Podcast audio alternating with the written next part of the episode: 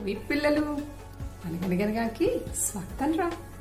ఈరోజు లల్లి అక్కతో ఒక మంచి కథల ప్రపంచంలో హాయిగా విహరించి వచ్చేద్దామా? ఈరోజు కథ ఏంటి అనుకుంటున్నారు కదా? ఈరోజు కథ పేరు ఫూలిష్ బన్నీ. సో కథలోకి వెళ్ళిపోదామా పిల్లలు? అనగనగనగా ఒక ఊళ్ళో ఒక బన్నీ ఉండేదట. ఇవన్నీ చాలా అల్లరిదనమాట ఎప్పుడు చూసినా అల్లరి పనులు చేస్తూ ఉండేదట. ఇది వాళ్ళ నాన్నతో ఎప్పుడు దెబ్బలు తింటూ ఉండేదట. చూడండి వాళ్ళ నాన్న కర్ర పెట్టి బన్నీని కొట్టడానికి వస్తున్నాడు. ఎందుకంటే అది అల్లరి పనులు చేసింది కాబట్టి. అలాగే వాళ్ళ నాన్న ఎప్పుడు కూడా బన్నీని ఫూలిష్ బన్నీ ఫూలిష్ బన్నీ అని పిలుస్తూ ఉండేవాడంటరా పిల్లలు. రోజు బన్నీ బాగా అల్లరి చేశాడట. ఇక వాళ్ళ నాన్నకి కోపం వచ్చి కర్ర తీసుకుని బన్నీని బాగా చితక్కొట్టాడు. దాంతో బన్నీకి కూడా కోపం వచ్చేసి బన్నీ ఏం చేశాడు అనుకున్నారు పిల్లలు? ఇంట్లో నుంచి దగ్గరలో ఉండే అడవిలోకి వెళ్ళిపోయాడట.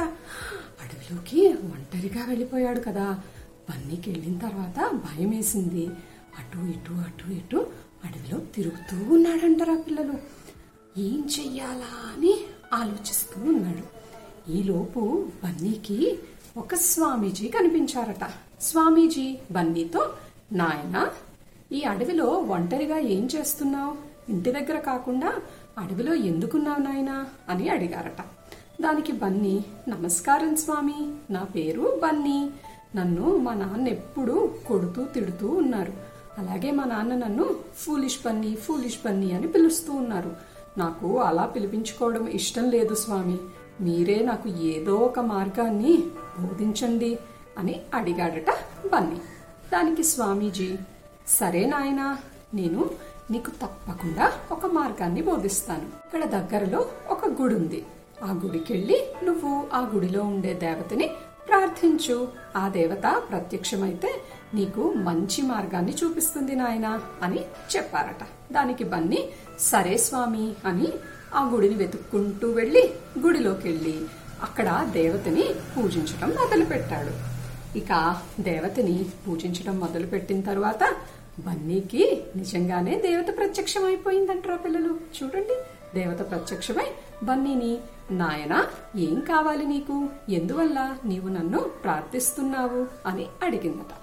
దానికి బన్నీ అమ్మా నా పరిస్థితి ఇలా ఉంది. మా నాన్న నన్ను ఎప్పుడు తిడుతూ కొడుతూ ఉంటారు. నన్ను ఫూలిష్ బన్నీ ఫూలిష్ బన్నీ అని పిలుస్తున్నారు.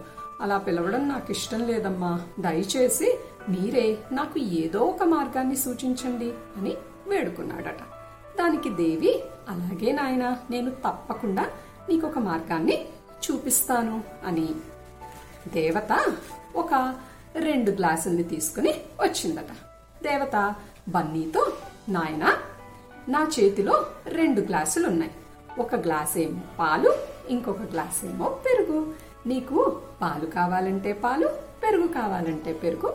తాగు. పాలని తాగితే నీకు బాగా విద్య వస్తుంది. అదే పెరుగుని తాగావనుకో నీకు బాగా ఐశ్వర్యం వస్తుంది. అంటే డబ్బులు వస్తాయి ఇవన్నీ ఈ రెండిటిల్లో ఏది కావాలో నువ్వే తేల్చుకోనాయనా అని చెప్పిందట. అప్పుడు బన్నీ రెండు గ్లాసుల్ని చూస్తూ ఉన్నాడనమాట పాలు తాగుదామా పెరుగు తాగుదామా పాలు తాగుదామా పెరుగు తాగుదామా అని ఆలోచిస్తూ ఉన్నాడంటారా పిల్లలు. అలా ఆలోచిస్తూ ఆలోచిస్తూ ముందు పాల గ్లాసుని చేతిలోకి తీసుకున్నాడట. తాగుదామని తాగుతూ ఉన్నాడట గ్లాస్ ఎత్తి ఈలోపు అనుకున్నాడట నాకు విద్య ఒక్కటే ఉంటే ఏం సరిపోతుంది? ధనం లేనప్పుడు విద్య ఉండి నిష్ప్రయోజనం కదా.